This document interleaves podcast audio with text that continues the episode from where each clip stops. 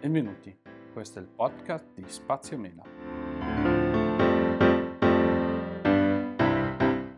Ebbene, oggi dobbiamo ovviamente parlare di quello che è stato il keynote del 7 settembre, quindi la presentazione dei nuovi prodotti che Apple porterà per questo 2022. Ovviamente abbiamo i nuovi Apple Watch, quindi nella versione 8, nella versione aggiornata, un nuovo Apple Watch di cui adesso poi ne parleremo, quindi una versione ultra dell'Apple Watch e poi abbiamo ovviamente tutta la line-up legata all'iPhone, quindi le versioni base o standard, chiamatele un po' come volete, e le versioni Pro. Dulcis in fondo abbiamo finalmente le AirPods di seconda generazione. Li aspettavamo da tanto tempo perché ormai comunque le AirPods di prima generazione sono uscite ormai da diverso tempo e finalmente Apple ha aggiornato questo prodotto non in maniera sensibile, ma sicuramente degli aggiornamenti importanti da alcuni punti di vista che attendavamo e finalmente questo prodotto è disponibile per l'acquisto. Non mi addentrerò eccessivamente nel parlare delle singole caratteristiche dei prodotti per il semplice fatto che c'è veramente da parlare di tantissima roba, quindi farò poi degli episodi dedicati per i singoli diciamo prodotti parlando un pochino meglio di quelle che sono le specifiche e di quello che diciamo sono le migliorie rispetto alle generazioni passate. Partiamo dagli Apple Watch, Apple Watch che siamo arrivati alla serie 8 dell'Apple Watch standard, quindi abbiamo l'Apple Watch che praticamente non cambia in maniera sensibile, almeno per quanto riguarda il lato estetico, nonostante i vari rumor dicevano che avremmo potuto avere dei cambiamenti anche abbastanza importanti dal lato estetico, quindi eh, da quello che è la grandezza o la forma del dispositivo, in realtà dopo la variazione diciamo, del display che è avvenuta con l'Apple Watch Serie 7, l'Apple Watch Serie 8 è rimasto dal punto di vista dal lato estetico invariato. Le dimensioni sono le stesse, le case hanno le stesse identiche misure dell'Apple Watch Serie 7, quello che cambia è un po' la sensoristica, ovvero è stato aggiunto sostanzialmente un sensore, un sensore della temperatura, quindi l'Apple Watch Serie 8 grazie a questo nuovo sensore permetterà di prendere la temperatura corporea anche in background, quindi ci sarà una funzionalità che permette di monitorare costantemente, soprattutto quando dormiamo, la temperatura corporea. Oltre a questo abbiamo sicuramente la rilevazione eh, della saturazione, quindi dell'ossigeno nel sangue, il battito cardiaco, l'ECG ha una derivazione, cosa che eravamo già abituati a avere, l'Always On Display, non ci sono grosse novità dal punto di vista dell'hardware perché oltre all'aggiunta di un nuovo sensore e l'aggiunta di nuovi giroscopi che permettono di rilevare oltre le cadute anche gli incidenti stradali, però con gli aggiornamenti diciamo rispetto al 7 ci fermiamo qua. Non c'è grandissima differenza né a livello di batteria né a livello di prestazioni, più o meno eh, sono paragonabili a quelle dell'Apple Watch Serie 7, quindi è chiaro che lo preannuncio fin da subito, se qualcuno vuole prendersi l'Apple Watch Serie 8 e ha già un Serie 7 non ha molto senso perché eh, sì per l'aggiunta del sensore della temperatura che chissà quante volte magari lo useremo forse il gioco non vale la candela. Chiaro che chi ha un Apple Watch un pochino più datato, quindi una serie 4, magari potrebbe essere già interessante fare il cambio come lo era già l'anno scorso, proprio perché abbiamo sicuramente una versione più completa con l'Overall Sound Display, la serie 4 non ce l'ha, prendo come riferimento la serie 4 perché comunque è ancora una versione che è ancora diciamo molto presente sui polsi delle persone e abbiamo tutte le nuove sensoristiche che sono state aggiunte nel tempo, le troviamo appunto nella serie 8 del Apple Watch. Oltre a questo Apple Watch nella versione standard abbiamo quest'anno anche l'Apple Watch Ultra. Unitamente alla presentazione del nuovo Apple Watch Serie 8 troviamo anche quest'anno per la prima volta l'Apple Watch Ultra Apple Watch Ultra che a differenza delle serie diciamo standard, chiamiamola così, ha un case da 49 mm, a differenza della serie standard che va da 45 a 41, una resistenza in generale eh, agli urti, alla polvere, all'acqua decisamente superiore rispetto alla versione standard, un display più luminoso fino a 2000 nits, anche qui troviamo ovviamente il sensore per la saturazione, il sensore per il battito cardiaco, il sensore della temperatura e ovviamente tutta la sensoristica legata alle emergenze, quindi eh, il rilevamento cadute, il rilevamento degli incidenti che è una novità di quest'anno anche sulla serie diciamo standard dell'Apple Watch. Non solo, qui per quanto riguarda la parte legata alle emergenze abbiamo anche una sirena da 86 decibel per richiamare l'attenzione, in questo caso magari i soccorritori. È un Apple Watch pensato per lo sport, magari anche per lo sport estremo, è una versione rugged diciamo dell'Apple Watch quindi abbiamo questo case maggiorato e rinforzato, abbiamo l'aggiunta di un tasto funzione che possiamo programmare a nostro piacimento per richiamare una funzione che utilizziamo nello specifico molto spesso, quindi un tasto funzione programmabile che sugli altri Apple Watch non abbiamo. È un prodotto decisamente interessante, interessante anche il prezzo perché è un prodotto che parte da circa 1000 euro è in una versione soltanto, quindi col case da 49 mm e nella versione cellular, quindi qui non abbiamo la possibilità di avere un Apple Watch GPS e cellular, ma solo un Apple Watch eh, ovviamente con dentro il GPS e ovviamente la connettività cellular. Quindi prodotto molto interessante che è stato inserito appunto nella line-up quest'anno degli Apple Watch e eh, anche questo prodotto sicuramente meriterà, insieme a tutti gli altri Apple Watch, ma nello specifico questo, uh, un episodio appunto dedicato che spieghi le caratteristiche nel dettaglio di questo prodotto che è veramente interessante. Abbiamo poi un aggiornamento dell'Apple Watch SE, non mi soffermo eccessivamente, qui abbiamo case che vanno da 44 a 40 mm, sempre un display retina, ovviamente non always on, non abbiamo la rilevazione della saturazione come sensore abbiamo ovviamente la rilevazione del battito cardiaco, niente sensore della temperatura, abbiamo tutta la parte legata ovviamente alle emergenze, quindi rilevamento cadute e anche rilevamento incidenti. Anche qui c'è la possibilità della connettività cellular come negli anni passati. Quindi questo è il panorama diciamo sugli Apple Watch che sono stati presentati. Quindi abbiamo tre Apple Watch, quindi le versioni standard con il case ovviamente da 45 a 41 mm, l'Apple Watch SE con il case da 44 o 40 mm e quest'anno l'Apple Watch Ultra con il case da 49 mm. Bene, chiudo la parentesi legata agli Apple Watch perché non mi soffermerei eccessivamente su questo prodotto e poi come vi ho già accennato mi dedicherò un episodio specifico per parlare degli Apple Watch e soprattutto dell'Apple Watch Ultra. Passiamo a quelli che sono un po' i prodotti di punta di questa presentazione, a quelli che bene o male tutti gli anni aspettiamo. Partiamo dagli iPhone. Partiamo dalla versione base, quindi l'iPhone 14 nella sua configurazione base. Quest'anno i rumor ce l'avevano già predetto e così è stato. Vediamo la dipartita dell'iPhone 14 mini. Non c'è un iPhone 14 mini Apple praticamente non ha venduto abbastanza di questi prodotti per quanto ci sia un, sicuramente un mercato di utenti molto interessati, non abbastanza per giustificare un aggiornamento dell'iPhone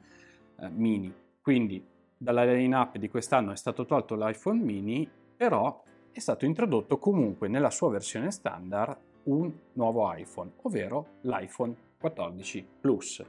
Cos'è l'iPhone 14 Plus? Non è altro che un iPhone 14 base, ma con lo schermo più grosso, da 6,7 pollici. Questo dispositivo è stato introdotto con lo scopo, diciamo, di soddisfare le esigenze di quelle persone che volevano un dispositivo con uno schermo più grande, ma non volevano spendere e non gli interessava, tra virgolette, anche la tecnologia che eh, portava in più la versione Pro Max, e quindi Apple ha, ha, chiaramente letto questa esigenza dell'utenza di voler avere un display più grande, ma non necessariamente spendere più soldi per avere il Pro Max e non usarlo a pieno, diciamo, nelle sue caratteristiche. Quindi praticamente togliendo l'iPhone mini quest'anno abbiamo un iPhone 14 standard con lo schermo da 6,1 pollici, però abbiamo anche un iPhone 14 Plus che ha le stesse caratteristiche hardware dell'iPhone standard ma con lo schermo maggiorato a 6,7 pollici. Premessa molto importante, quest'anno le differenze tra le versioni standard e le versioni Pro sono estremamente marcate rispetto agli altri anni. Quindi mai come quest'anno bisogna essere mh, chiari, diciamo, bisogna avere le idee chiare su quale dispositivo scegliere, proprio perché ci sono differenze veramente importanti rispetto alla versione standard e alla versione Pro. Ma adesso pian piano ne parliamo. iPhone 14 che per quanto riguarda l'estetica rimane invariato rispetto all'iPhone 13, quindi abbiamo la classica notch già presente su iPhone 13, due fotocamere posteriori che sono state sensibilmente migliorate per quanto riguarda la grandezza dell'ottica, quindi della luce che entra all'interno, comunque rimangono nella soluzione diciamo delle due camere posteriori, non è stata aggiunta una terza, ovviamente quella è una esclusiva dei modelli Pro, lo schermo, come vi ho già detto, rimane invariato da questo punto di vista, anche il processore rimane quello dell'anno scorso, quindi dell'iPhone 13. Non è stato aggiornato il SOC, è stato mantenuto il SOC attuale, diciamo. E queste sono già differenze importanti rispetto alla versione Pro. Ce n'è un'altra altrettanto importante dal mio punto di vista, che però ve ne parlerò quando um, parlerò ovviamente delle versioni Pro. Anche questa versione dell'iPhone ha i sensori i giroscopi per poter rilevare non solo le cadute ma anche gli incidenti stradali, quindi aggiornato anche da quel punto di vista lì e la presenza appunto come vi dicevo come grande novità diciamo di quest'anno della linea standard degli iPhone la versione Plus. Quindi una soluzione che potrebbe piacere a diverse persone per il semplice fatto che potrebbero finalmente avere un display più grande ma con costi sostanzialmente più limitati costi che comunque quest'anno sono stati un po' ritoccati verso l'alto, non direttamente da Apple, però siamo in un periodo non molto favorevole per quanto riguarda anche i cambi e quindi ci troviamo con un iPhone 14 che nella sua versione base col display da 6,1 pollici parte da 1029 euro e un iPhone 14 Plus col display da 6,7 pollici parte da 1179 euro. Poi ovviamente dipende dal taglio di memoria che scelgo, dipende ovviamente dalle varie configurazioni che scelgo. I tagli di memoria partono da 128 fino ad arrivare a 512 per la versione ovviamente standard. In base ovviamente alle varie configurazioni posso arrivare a spendere anche 1500 euro o anche di più ovviamente. Bene, ho detto tutto quello che c'era da dire sostanzialmente, sto riassumendo uh, nella fattispecie quello che diciamo considero essere le novità più importanti della lineup. Passiamo adesso alle versioni Pro. Versioni Pro che hanno dei cambiamenti importanti quest'anno. Mm, non ci sono aggiornamenti radicali, ormai Apple ci ha abituato che gli aggiornamenti, quelli veramente importanti, se ne fanno veramente pochi, ma questo è un po' un trend che hanno tutti, non ce l'ha solo Apple però diciamo che abbiamo un aggiornamento. Il primo innanzitutto è quello del lato estetico. Abbiamo sempre tre camere al posteriore che anche in questo caso sono state migliorate, quindi con un'ottica più ampia, quasi oltre il 60%, che raccoglie decisamente più luce rispetto all'ottica precedente degli iPhone 13 e quindi permetterà di fare foto e riprese video in condizioni di bassa luminosità decisamente più di qualità, proprio perché l'ottica è più larga. Non solo, la differenza importante che già abbiamo rispetto ai modelli standard è che abbiamo un'ottica centrale, quindi un'ottica standard, di ben 48 megapixel. È la prima ottica che supera i 12 megapixel su un iPhone. Per anni siamo stati abituati a utilizzare sempre ottica 12 megapixel. Quest'anno per la prima volta su un iPhone troviamo un'ottica da 48 megapixel che permetterà sicuramente foto più dettagliate da questo punto di vista e anche la ripresa video sicuramente migliorerà nell'aspetto qualitativo. Quindi il comparto fotocamere è stato aggiornato e migliorato con l'introduzione appunto anche di quest'ottica 48 megapixel, le altre due ottiche, quindi la wide angle e l'ottica zoom rimangono a 12 megapixel, ma la novità diciamo più importante lato estetico è nella parte anteriore dello schermo, bensì sparisce, o meglio, cambia completamente la notch. La notch viene rimpiazzata da quella che comunemente fino adesso abbiamo chiamato pillola, che eh, Apple invece chiama isola, o meglio Dynamic Island, cioè praticamente un'isola dinamica. È una sorta appunto per farvi capire, ma poi andrete a vedere le foto, i video, sicuramente rende molto di più, un'isola praticamente al centro dello schermo che ospita i sensori per lo sblocco col Face ID e tutta la sensoristica e la telecamera frontale necessaria in cui ovviamente non ci posso mettere davanti una porzione di eh, display attiva, viene praticamente eh, rimpiazzata la noce da questa isola. Isola che è dinamica perché praticamente Apple ha trovato modo e maniera attraverso il software di non farla scomparire, ma di renderla decisamente meno impattante. Di base è già meno impattante rispetto alla notch perché è comunque più piccola, ma Apple ha trovato il sistema di renderla ancora più impattante e di sfruttare questo spazio eh, che è necessario per la funzionalità dei sensori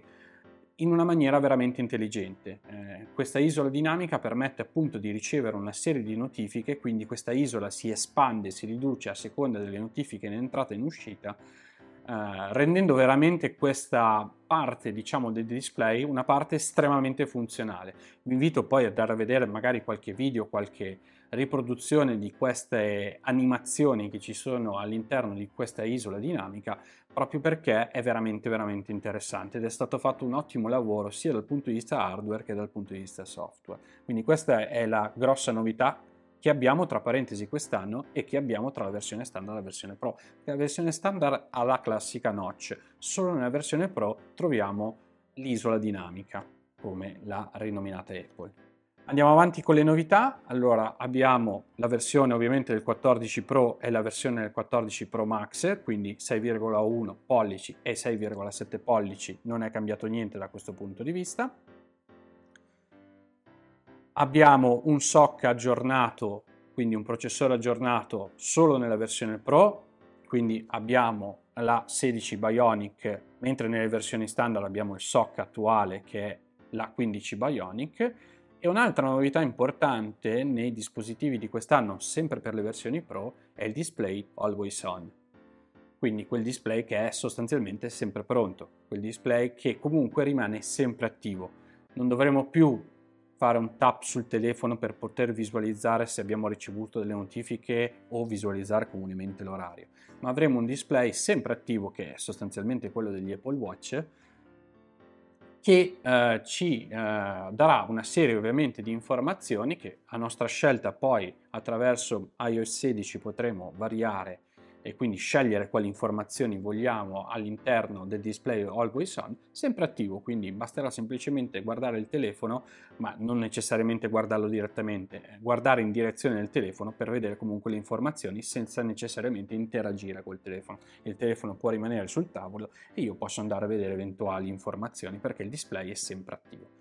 Questa tecnologia è resa possibile dal refresh rate che è già presente su iPhone 13 ma è stato ulteriormente migliorato nella versione 14, nella versione Pro del 14, che può scendere fino a un Hz di refresh rate, quindi può andare da un Hz a 120 Hz, che è il massimo sostanzialmente, consumando così pochissima energia. Quindi dando la possibilità di scendere così tanto con refresh rate, quest'anno c'è la possibilità di utilizzare il display Always On senza sacrificare la batteria. Quindi potremo attivare questa funzionalità che sarà ovviamente a nostra totale discrezione, ma non avremo un consumo maggiorato per questa funzionalità perché diciamo Apple l'ha studiata bene da questo punto di vista, ci ha messo un po' di tempo come al solito rispetto magari alla concorrenza, però ci ha portato ovviamente una funzionalità molto carina, molto funzionale da questo punto di vista, soprattutto che non sacrifica la batteria, che è un aspetto molto importante perché è inutile avere una funzionalità che, come vi dico, è anche molto comoda da utilizzare, ma se poi ovviamente ci dimezza il contenuto della batteria non ha senso utilizzarla, però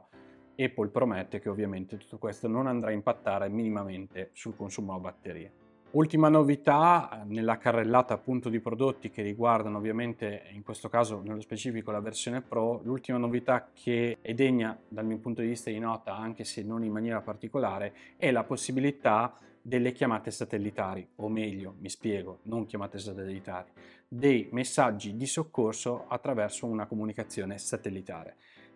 Quest'anno l'iPhone di quest'anno al suo interno ha la possibilità di comunicare attraverso una banda specifica attraverso dei satelliti per inviare esclusivamente delle chiamate o meglio della messaggistica ai servizi di emergenza. Quindi non potremo utilizzarlo per chiamare casa o chiamare l'ufficio, ma potremo utilizzarlo in caso di emergenza, in caso non ci sia copertura eh, della normale rete eh, cellulari e non ci sia ovviamente copertura wifi, e siamo eh, sopra in cima a una montagna, ovviamente potremmo magari avere coperture cellulari in alcuni casi, ma sicuramente non copertura wifi. Quindi in, in, tutti questi casi in cui ho necessità ovviamente di mandare un segnale, un messaggio di soccorso, potrò farlo comunque perché ho la copertura satellitare e il mio iPhone riesce a comunicare con questo satellite e inviare brevi messaggi ai servizi di emergenza. Questa è una funzionalità che purtroppo ha dei limiti, non tanto dei limiti tecnici, ma dei limiti nel senso che sarà solo disponibile negli Stati Uniti e Canada. È probabile che poi possa essere estesa a tutto il mondo, dato che si tratta di una comunicazione satellitare. Per il momento è gratuita, ma Apple ha lasciato presagire che potrebbe essere poi un servizio a pagamento. Quindi è una funzionalità degna di nota, ma non in maniera particolare. Se ne è parlato parecchio al Keynote, però eh, almeno che appunto non siate persone che Uh, fanno sport tra virgolette estremi o comunque in luoghi che effettivamente la, avere la copertura cellulare è estremamente difficile, è una funzionalità che non vi interessa, anche perché comunque allo stato attuale interessa tutte quelle persone che magari abitano negli Stati Uniti o in Canada dove ci vanno comunque molto spesso e vanno appunto a fare sport particolarmente estremi in quelle porzioni diciamo di mondo. Bene, concludiamo con l'ultimo prodotto che è stato presentato, ultimo ma non ultimo ovviamente perché è un prodotto che io amo tantissimo, tra parentesi, AirPods Pro che arrivano nella seconda versione, finalmente l'aspettavamo già da diverso tempo.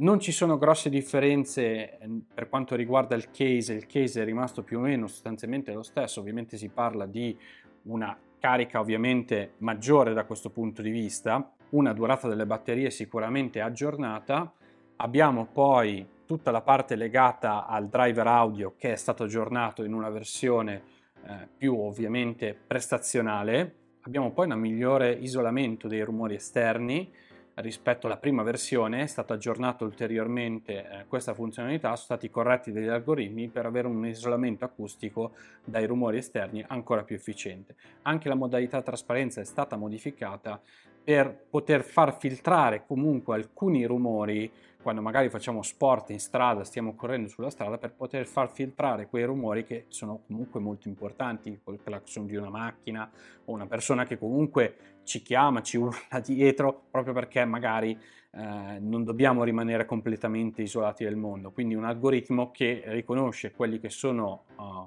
i rumori, diciamo, importanti nella modalità trasparenze e permette comunque il passaggio. Come vi dicevo, driver audio aggiornati, quindi qualità sicuramente audio ulteriormente migliorato. Per quanto riguarda il case,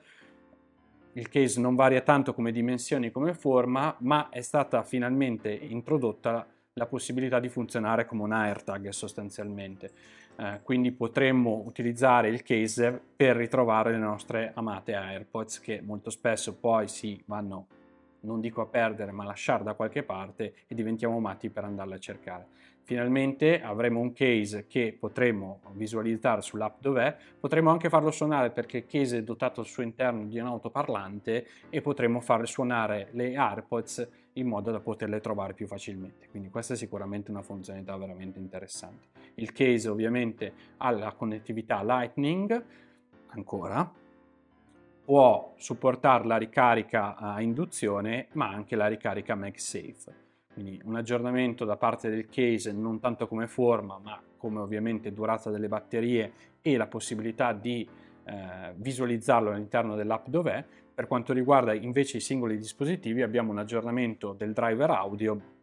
quindi una qualità del suono sicuramente migliorata e la correzione di alcuni algoritmi che permettevano appunto l'isolamento dei rumori esterni o comunque nella modalità trasparenza la possibilità comunque di far prevalere alcuni suoni specifici rispetto ad altri. Quindi questi sono gli aggiornamenti sicuramente più importanti che troviamo sulle AirPods Pro. AirPods Pro che partono da 299 euro e sono disponibili dal 23 di questo mese anche questo era un prodotto che necessariamente eh, necessitava di un aggiornamento, eh, si parlava del fatto che poteva arrivare anche l'anno prossimo, Apple l'ha portato nella presentazione di quest'anno, è un po' in passato un po' in sordina perché quando presenti anche un dispositivo così interessante come le AirPods Pro insieme agli iPhone o agli Apple Watch tutto passa un po' in secondo piano. Comunque io lo considero veramente un dispositivo veramente interessante, veramente comodo, fatto veramente bene. Io mi sono sempre trovato bene con le AirPods Pro. Direi che nella categoria delle cuffie in ear stiamo parlando di un prodotto veramente, veramente interessante. Bene, per questo episodio è tutto. Vi invito a seguire l'omonima pagina Instagram, appunto Spazio Mela, per rimanere aggiornati su news e novità. E noi ci risentiamo come sempre al prossimo episodio. Ciao a tutti!